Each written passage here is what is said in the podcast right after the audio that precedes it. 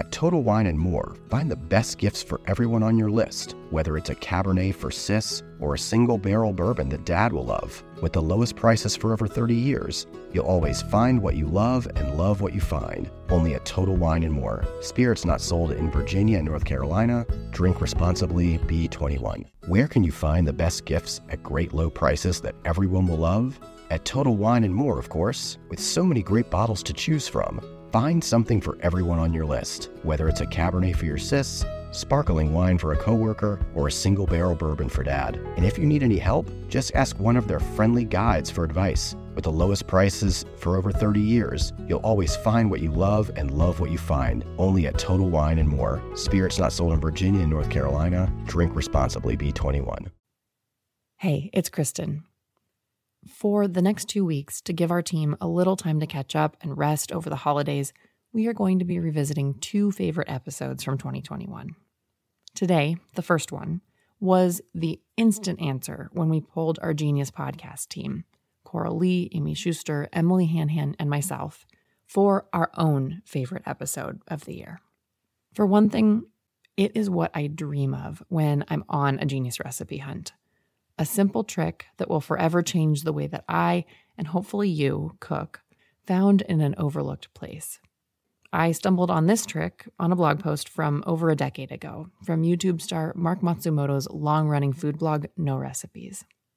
But I think our team also loved this episode because we tried out a somewhat ambitious new format, digging deeper into the moments in Marc's life and career that unexpectedly led him to this technique and how it was already starting to make waves in my own cooking over 10 years later. I hope you enjoy learning more about Marc and mushrooms and umami science, and that you let us know what you think of this storytelling style at genius at food52.com. I also want to wish you a safe, happy holiday, and I will talk to you next week when we will be looking back at the most popular episode of the year.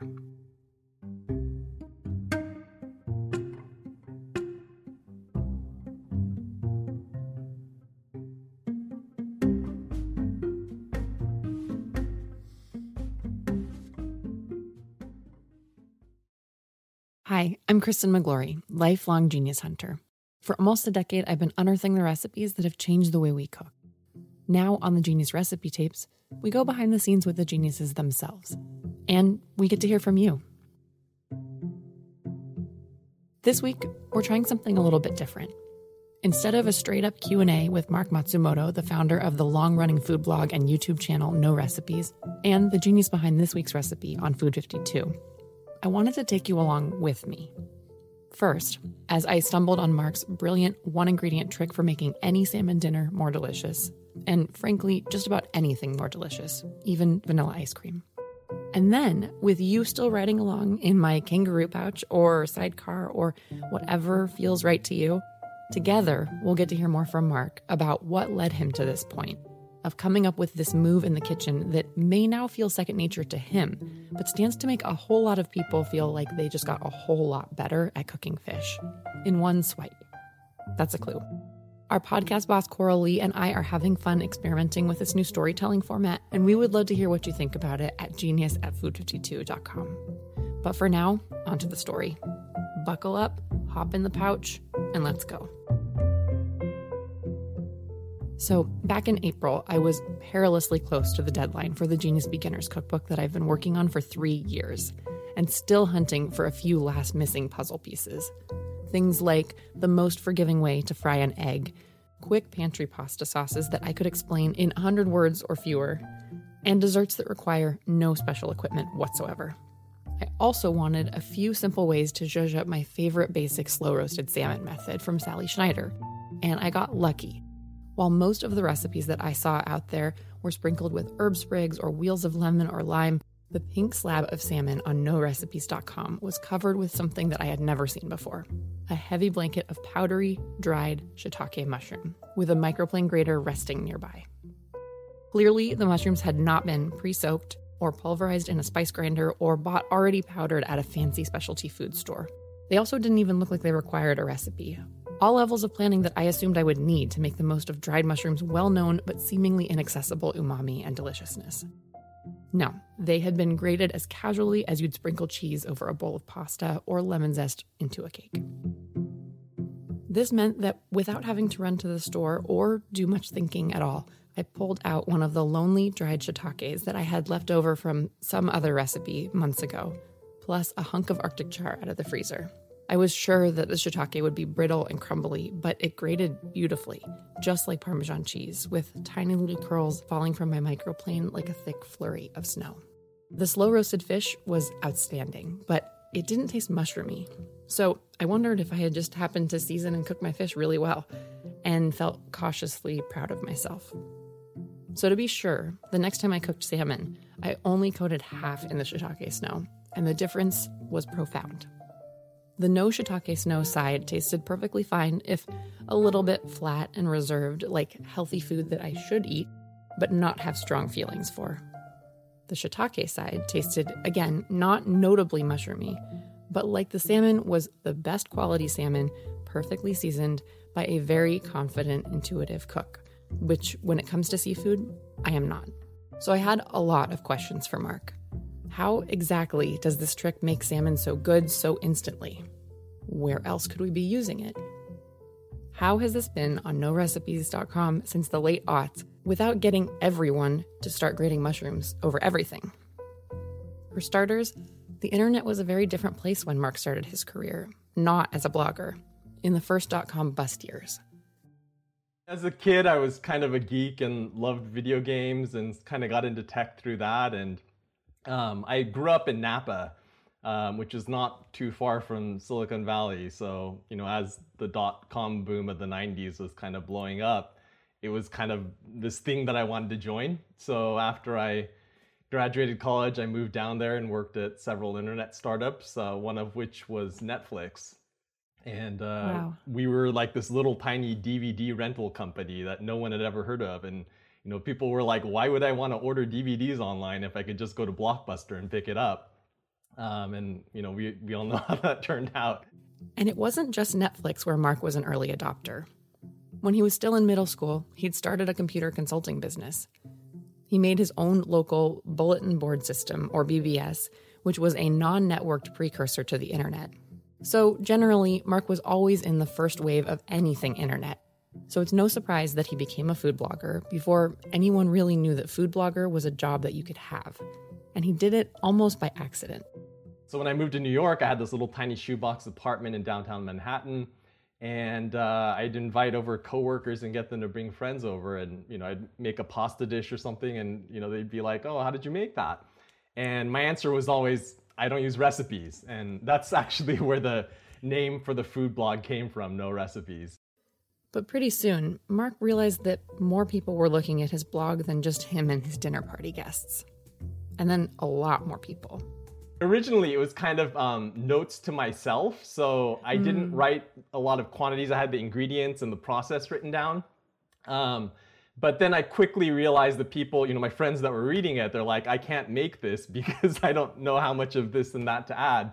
So, um, you know, really, a lot of my friends are sort of uh, beginners in the kitchen and um, writing recipes for beginners. You quickly learn that you need to be very detailed. Um, and over the years, my blog has really gone from, you know, sort of my own personal food journey to helping people pursue their own food journeys. Um, and I believe the way to do that is to teach them techniques. Um, a lot of recipes these days are kind of like an IKEA manual. They'll teach you how to make a very specific desk, or in the case of a recipe, a very specific dish, but it won't turn you into a carpenter, it won't turn you into a chef. And uh, I think the underlying things that you need to know is like having a tool chest of techniques, whether it's you know browning onions, or uh, you know drying fish before you fry it to get the skin crisp. Um, these are things that are obvious for somebody that you know has been in the kitchen for a while, but for somebody who's just starting, um, they may not know that. So you know these are the little details that I try to to not only uh, tell people they need to do, but also explain why you need to do it. Because um, you know, kind of my background is is in is in science and tech, and I hate doing something that somebody tells me to do without knowing why I have to do it. So uh-huh. I always try to explain the why behind, you know, you're browning onions because of the Maillard reaction, which um, takes you know reducing sugars and amino acids and creates new flavor compounds. Um, and that this is what gives your dish more depth and more umami. Um, you know things like that to, to just kind of explain why you need to take this extra step. And while he's even more explicit about the whys and the hows behind recipes now, in both his writing on No Recipes and in his highly produced educational YouTube videos, when he wrote about the salmon trick in his blog early days, the framework of the technique was there, just in a simpler form. Uh, I was a little bit embarrassed by the quality of the photos, to be honest. Um, I think uh, I've, I've sort of elevated uh, the level of, um, of the photography on the site, definitely. Um, and I, am definitely providing a lot more details than I used to. My posts used to be much shorter. Um, mm-hmm. But in terms of the technique and the recipe, uh, you know, I, I, think it's solid to this day, and it's something that I still use. So, um, so you know, I, I, was happy to see that that somebody's still finding value out of uh, something I published so long ago. I mean, that was 12 years ago.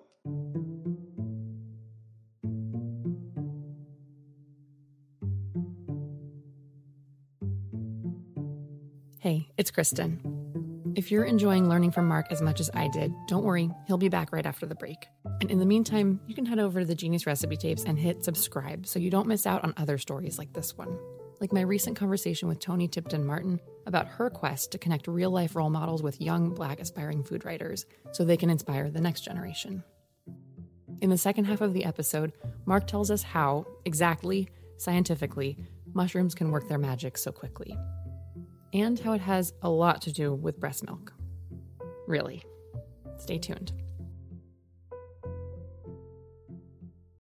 You reach for the top olive oils and invest in the best pans. But in the kitchen, how well do you care for your greatest tool, your hands? When mine take a beating cooking and cleaning, which is often, I use Bag Balm to work its wonders on my poor, distressed skin. Created 125 years ago on a Vermont dairy farm, their soaps smell great and clean hands without stripping moisture, and their fast absorbing lotion means I can quickly get back to cooking. Treat your hardworking hands to Bag Balm, every chef's best friend. Use code FOOD52 for 20% off your order on bagbalm.com, good through 2024. You reach for the top olive oils and invest in the best pans. But in the kitchen, how well do you care for your greatest tool, your hands? When mine take a beating cooking and cleaning, which is often, I use Bag Balm to work its wonders on my poor, distressed skin. Created 125 years ago on a Vermont dairy farm, their soaps smell great and clean hands without stripping moisture, and their fast absorbing lotion means I can quickly get back to cooking. Treat your hardworking hands to Bag Balm, every chef's best friend. Use code FOOD52 for 20% off your order on bagbalm.com, good through 2024. So, before Marc shared it to his quickly growing blog, how did he start turning to dried shiitakes to season his cooking as intuitively as if he was reaching for salt? Growing up, um, I actually learned how to cook from my mom. She used to teach Japanese cooking classes uh, to um, Americans in San Francisco, and um, so I mean, I was in the kitchen from when I was like four or five years old. Um, and you know, one of the sort of core pieces of Japanese cuisine is dashi. It's it's stock, and um, there's a lot of ways to make it, but you know, usually the most common type is kombu kelp and katsuobushi, which is um, smoked, dried, and aged skipjack tuna. Um, but another, you know, potential uh, source of dashi is shiitake mushrooms, uh, which have a ton of umami. Um, so, you know, using dried shiitakes to make a stock, a very flavorful stock, is part of Japanese cuisine. And so I've always thought of shiitake mushrooms as something to turn to when I needed to add a boost of flavor. But to use the stock, it sort of limits what you can do with it because you have to first make a liquid and then you have to integrate that liquid into something. So, um, you know, I, I, don't remember exactly when I thought of it, but um, I've been doing it for years basically, which is to take uh, dried shiitake mushroom and grate it on a microplane to create a powder. Mm-hmm. Um, and that's something that you can use in anything um, that you know that's dry or wet. Got it. And do you sometimes do it with a um, with a spice grinder or coffee grinder as well, or like that? That was kind of what drew me to this recipe. Was I've I had seen things where you grind mushrooms into a powder, but I, it uh-huh. never occurred to me that there was like a lower tech, more tactile solution like you have. Yeah, I mean these days, I I if I'm only using a little bit, or I want to create like bigger flakes, I'll use a microplane. But um, if I'm just making a big batch uh, for something where I'm I'm going to be kneading it into a bread dough or something like that, I'll usually use a, a, spice grinder and just turn it into a powder. it's a effort formula for me. Like if it's if it's uh, effort to mess, I guess is the ratio. But mm-hmm. um, you know, if if it, I'm gonna have to grate five uh, shiitakes on a microplane, that's gonna take quite a while. So I, I'll probably just pull out the spice grinder. But if I'm just doing one, then I've got to clean the spice grinder afterwards. So. I would rather mm-hmm. just pull out the microplane and, and do it that way. But how exactly is this quickly dispensed ingredient working such magic on salmon without needing to simmer or stew or even brown it? The answer is in our good friend in the kitchen, umami. But there's even more going on scientifically than that. We actually have taste buds on our tongue, uh, just like we have ones to detect salt, sweet, sour, and bitter. There's a fifth one that uh, receives, uh, and we actually have several different types of taste receptors that can pick up uh, umami. And so, umami, what is umami? Um, it's a bunch of different compounds. Uh, the most prevalent one is, is glutamic acid, glutamate. Um, you know, it may sound familiar from monosodium glutamate, MSG, which is uh, a synthesized form of glutamate, but it's one of the basic amino acids. And um, you know, our bodies need amino acids to survive. And so our taste buds are there to tell us, you know, we need to take salt to survive. We need to crave sweets, you know, back in the day because they were high in calories and it was a, um, you know, source of energy. Uh, we need to detect bitter because bitter compounds are typically toxic. Um, so it was a way of, you know, letting us avoid those things. Um, and, um, you know, in the case of umami, um, it's uh, it, it, it, tells us of the presence of protein basically. So um, mm. amino acids are proteins that have degraded into their constituent parts, which are amino acids. Um, so there's a whole bunch of different amino acids. Some of them our bodies can produce, some of them they can't. Uh, in which case, you know, we need to take them in through dietary sources. And I think one of the reasons why humans part of it is all I think is, is you know just genetically ingrained in our code to look for umami. But um, I also think a big part of it is, um, you know, breast milk or, you know, the sort of the first food infants eat, whether it's formula or breast milk, is filled with amino acids. It's a really, really high source of glutamate. And so that first thing that we put in our mouth when we're born is loaded with umami. Uh, and I think that's something that we end up, you know, craving for the rest of our lives. Okay, I will never forget this breast milk has actually come up a lot in my research, and I'll tell you more about it sometime. But only in the context of how it aligns with our preferences for sweets. I did not know that it was as loaded with umami as a bag of Doritos, give or take. Okay, back to Marc on why mushrooms are even more magical than we thought. Mushrooms in general have a ton of glutamates, but they also typically contain another compound called guanosine monophosphate, uh, which is actually a nucleic acid. It's, it's a little bit separate from an amino acid, but these taste receptors, um, they're kind of like a Venus flytrap. And you know, if you think about sort of the back part of the Venus flytrap grabbing onto um, glutamate molecules, um, the front part can also glom onto um, to GM, uh, guanosine monophosphate, GMP. Um, and when those two compounds enter our taste bud, it creates a synergistic reaction. It's kind of like one plus one equals 10. Uh, uh-huh. And it really amps up that taste of umami. And um, this is something that has been used uh, in Japanese cuisine for years. Um, people didn't know the science behind it necessarily, but um, you know, basically as far back as Japanese were making dashi, they're using kombu, which is loaded with glutamate, and katsuobushi, which is the, the fish that's loaded in a similar compound called IMP, inosine monophosphate. Uh, and combining those to create a synergistic relationship to make more umami or kombu glutamate and uh, shiitake mushrooms GMP to create that synergy. Um, and you know, it was I think around 1906 that a Japanese chemist, um, Ikeda Kikunae, uh, discovered uh, the compounds that were responsible for this this taste. And it doesn't end with shiitakes. This trick can work with lots of other dried mushrooms, right down to the stem. Porcini, matsutake, and maitake and even button mushrooms are all rich with those umami compounds. Just avoid waterier mushrooms like king trumpet, which are a little bit wimpier in flavor and may not even come in a dried form for that reason. Early adopter of food blogging, Netflix, and the very concept of the internet, Marc is now working on something entirely new that might be the next big thing. Sort of my latest passion is I'm working with um, an agritech company that's created this new growing technology that I think is going to really change the way food is grown. Um, it's uh, it's a soilless technology, but it's not hydroponic or aeroponic or aquaponic. Um, those are technologies that are, are really interesting from a technological standpoint, but they don't look at the physiology of a plant, um, which you know sort of evolved growing in soil.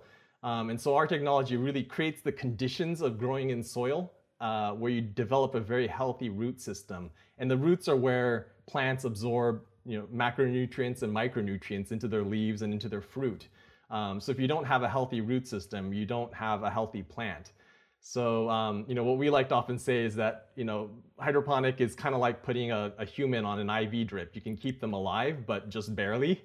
Um, mm-hmm. And you know our system really mimics soil-based growing, but it also has the benefits um, of hydroponic in that it uses a lot less water than um, you know sort of field irrigation.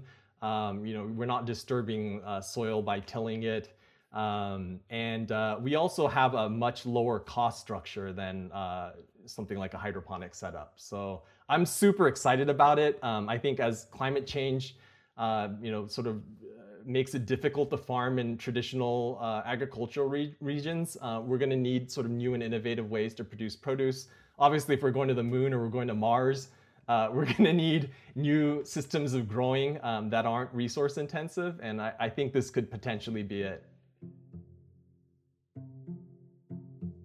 The other great thing about grating mushrooms is that you can control exactly how much you add.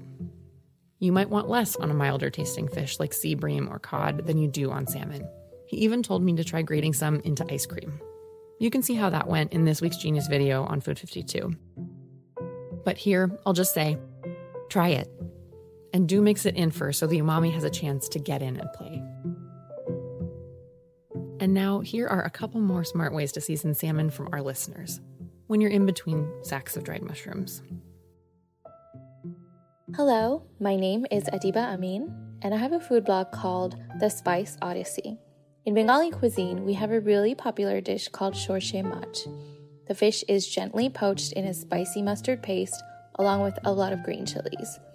This recipe works great with fishes that are high in omega 3 fatty acids like salmon. The mustard really enhances the flavor of the salmon, and the end result is so comforting and satisfying. Hi, this is Riha. We love our salmon up here in Seattle, and my favorite way to season it is with Khmeli Suneli, uh, it's a Georgian spice blend that I first found at a local spice shop, and I usually use it just as a dry rub with some salt. Sometimes I'll also add a bit of freshness with some ginger, garlic, and lemon. Um, I love Khmeli Suneli because it is a very fragrant mix. It still allows the fish to shine through, and it reminds me a lot of the variety of spices that I grew up with and still use pretty commonly in my Indian cooking. I hope you try it and enjoy.